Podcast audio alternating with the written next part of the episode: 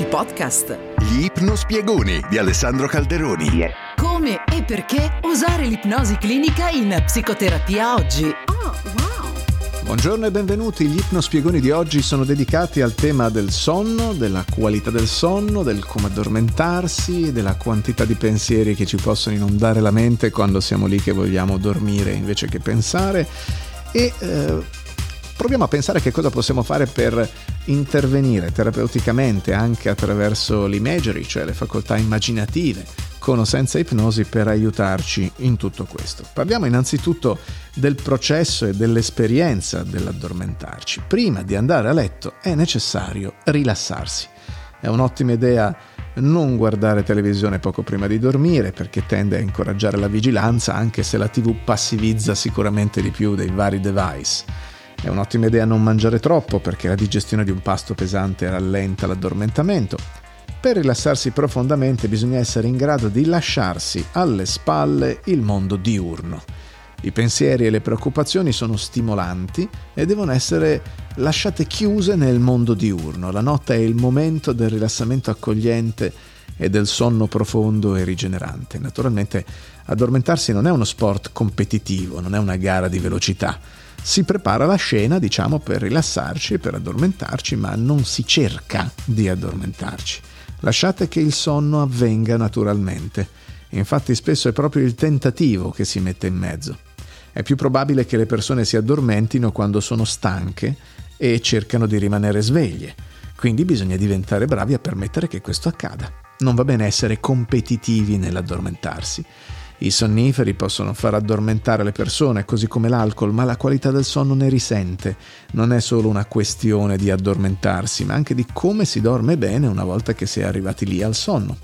Per addormentarsi, il focus della tua attenzione deve spostarsi un pochino. La tua attenzione cambia dalla consapevolezza esterna a quella interna. Mentre ti addormenti diventi progressivamente meno consapevole di quello che ti circonda e anche della tua consapevolezza cosciente di per sé, mentre la parte più profonda della tua mente, quella più automatica, diventa il tuo principale canale di consapevolezza e la tua consapevolezza più esterna, quella quotidiana, a poco a poco svanisce. Recenti scoperte scientifiche mostrano che la temperatura corporea ha un ruolo vitale nell'inizio del sonno per esempio, un'altra ricerca mostra che il tuo corpo ha bisogno di abbassare la sua temperatura centrale per far sì che il sonno inizi normalmente. Circa un'ora e mezza prima del normale orario di sonno, il corpo inizia a perdere calore dal suo nucleo centrale. Questo porta a un aumento della sensazione di stanchezza e questo cambiamento è in realtà molto leggero, quasi impercettibile, non si nota consapevolmente, ma spiega perché andare a dormire in un ambiente troppo caldo può essere difficile.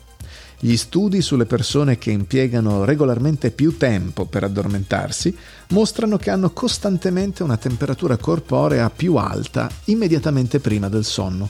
Se il tuo corpo impiega più tempo a perdere il calore che ti tiene sveglio, allora ci vorrà più tempo per addormentarsi, anche se la differenza di cui stiamo parlando è solo, diciamo, un grado di cambiamento. Ok?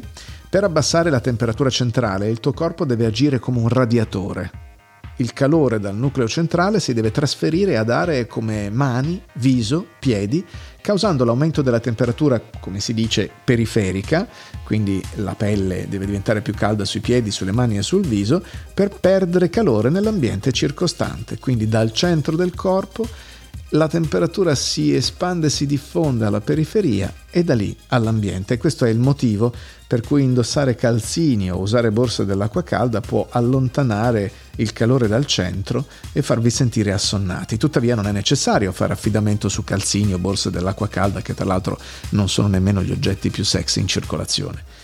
La ricerca mostra che le persone possono essere anche addestrate ad alterare la propria temperatura corporea centrale attraverso la visualizzazione, anche in ipnosi per esempio, che a sua volta mette il corpo in modalità sonno.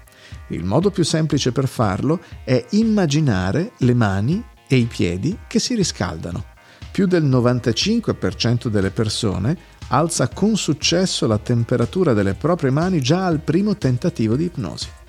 Così si può diventare molto bravi a rilassarsi e molto bravi ad alterare ipnoticamente la temperatura corporea nell'ottica proprio del favorire l'arrivo del sonno. Molte persone hanno l'esperienza di stare sveglie di notte, piene di un senso di ansia e di terrore, tormentate magari da pensieri su cose che vanno disastrosamente male. Ma quando arriva la mattina e ci si è impegnati ad andare avanti con la giornata, magari, ci si lascia alle spalle tutte quelle preoccupazioni e in retrospettiva ci può sembrare sciocco che ci si sia agitati così tanto nel corso della notte. Qui siamo alla configurazione opposta. Un conto è la persona che non stacca il giorno e quindi non accede bene al sonno, un conto è la persona che invece si preoccupa di notte e poi deve staccare la notte per riaccedere al giorno. Vorrei citare lo scrittore Mark Twain che disse ho avuto molte preoccupazioni nella mia vita, la maggior parte delle quali non sono mai accadute. Per alcune persone le preoccupazioni notturne possono diventare un'abitudine, forse vi siete trovati a preoccuparvi notte dopo notte per ogni genere di cosa diversa. Chi prende l'abitudine di preoccuparsi può spesso trovarsi quasi a cercare qualcosa di cui preoccuparsi, come se gli mancasse se non si preoccupa subito. Magari è il lavoro, il denaro, la salute, l'amore, l'economia globale, gli amici, i familiari e così via. O se ieri a pranzo hai detto qualcosa che non andava bene Insomma, preoccuparsi può diventare quasi un'attività superstiziosa, in cui una parte di noi sente che preoccupandosi, insomma, ci si sta in qualche modo bene, come se avessi questa sorta di eh, bozzolo protettivo, come se preoccuparsi scongiurasse il pericolo in qualche modo. Ma la realtà è che tutto quello che ottieni se ti preoccupi è sprecare energia mentale e stare sveglio se questo avviene di notte. Alcuni preoccupati cronici si sentono ansiosi anche quando non si preoccupano, perché sentono che c'è qualcosa di cui dovrebbero preoccuparsi anche quando non riescono a pensare cosa sia. Insomma, pensa al paradosso, un po' un trappolone. E così uno dei motivi per cui le persone tendono a preoccuparsi di più di notte è che non ci sono distrazioni. Si è lì, da soli, con i propri pensieri, è tutto buio, tutto ovattato. Inoltre quando si pensa a un problema di notte di solito non c'è niente che si possa fare praticamente in quel momento. Quindi rimane un problema irrisolto nella mente. Questo senso di mancanza di soluzione del problema, per quanto banale sia, tende a far sì che ci si soffermi di più su quel problema. Inoltre, molte persone entrano in una battaglia interiore con se stessi, dove si dicono: Ok, ora dovrei andare a dormire, smettila di pensarci. Ma molti studi psicologici hanno dimostrato che cercare di sopprimere i pensieri negativi ti fa solo pensare di più a quei pensieri.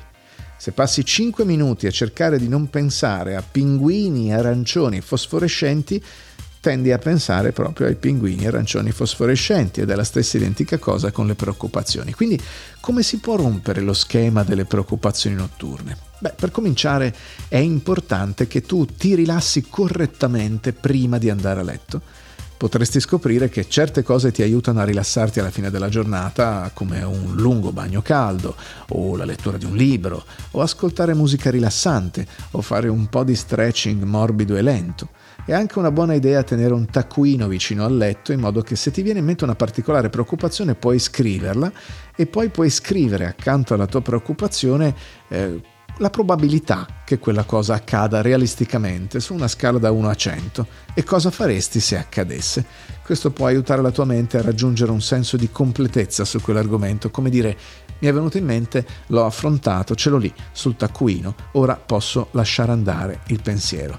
Ricordati, lasciare andare il pensiero è una cosa, sopprimerlo o tentare di non vederlo e evitarlo è un'altra e non funziona. L'ipnosi può aiutare a calmare l'emozione associata a quei pensieri di preoccupazione, in modo che perdano un po' il loro potere su di te.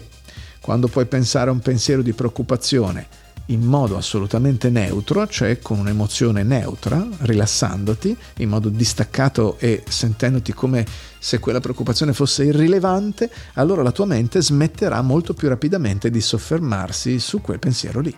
Diventa allora molto più facile lasciare che la tua mente vaghi verso pensieri più piacevoli perché è come se tu fossi uscito da una trappola mentre vai alla deriva in un sonno confortevole.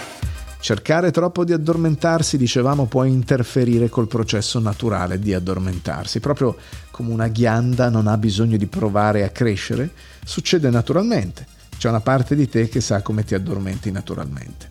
Quindi l'arte di addormentarsi si riduce a permettere a quel processo naturale di accadere e eh, non cercare di inseguirlo in una modalità, come dire, pervicace, per usare un aggettivo che non sentivo da anni. Quando ti addormenti ci sono alcuni cambiamenti fisiologici che indubbiamente avvengono nel tuo corpo. La respirazione rallenta e diventa più profonda, la temperatura corporea scende leggermente mentre mani e piedi diventano un po' più caldi e la tua mente cambia la sua attenzione dalla realtà esterna, come ti dicevo, verso realtà generate internamente. Questo a volte è conosciuto come lo stadio ipnagogico. È quando si inizia a sperimentare quei pezzettini di immagini mentali e di esperienze oniriche, ma non sei ancora del tutto addormentato. Vuol dire che sei molto molto vicino alla deriva verso un sonno profondo e sano in quel momento.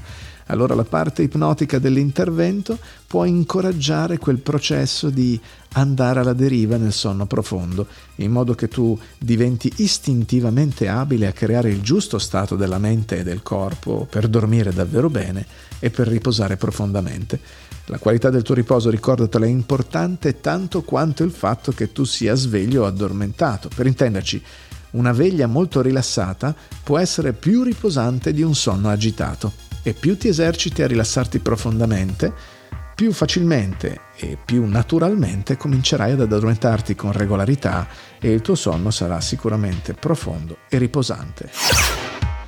Non importa quale sia stata la qualità del sonno in diversi momenti della tua vita, ricordatelo, tu hai un modello di sonno innato, naturale e salutare, geneticamente portato da millenni, col quale la tua mente più profonda ha una profonda familiarità e nel quale può comodamente e facilmente rientrare una volta che le viene dato il tempo e lo spazio per farlo. Mentre ti rilassi, per esempio in una sessione di ipnosi, tu scopri che puoi associare l'ora di andare a letto con un profondo relax e con un profondo riposo, mentre la tua mente si acquieta da sola e tu scivoli in un sonno profondo e sano. A volte quando qualcuno non sta ottenendo il tipo di sonno profondamente riposante che vorrebbe avere, si sente come se fosse ancora cosciente mentre è lì sdraiato nel letto, anche dopo un bel po' di tempo in cui è sdraiato con gli occhi chiusi. Ma chi fa ricerca scientifica sul sonno ha scoperto che dopo 10 o 20 minuti quando tu sei lì, anche se ti senti ancora cosciente mentre sei sdraiato con gli occhi chiusi, di solito sei già in una delle fasi più leggere del sonno.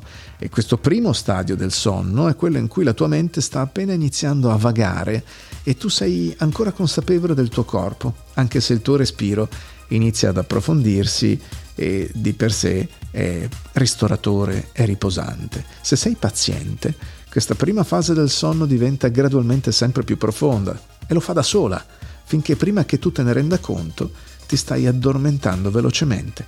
E così puoi rilassarti anche ipnoticamente proprio simulando questo passaggio, mentre ti rilassi profondamente a letto, nelle prime fasi del sonno, poi sempre più profondamente, fino in fondo, permetti alle parole di guidare il tuo corpo e la tua mente su come attingere alla tua capacità naturale di sperimentare un sonno profondo e sano notte dopo notte, comodamente e senza sforzo. Era Relief, il podcast. Gli ipnospiegoni di Alessandro Calderoni. Seguici su www.reliefitalia.it.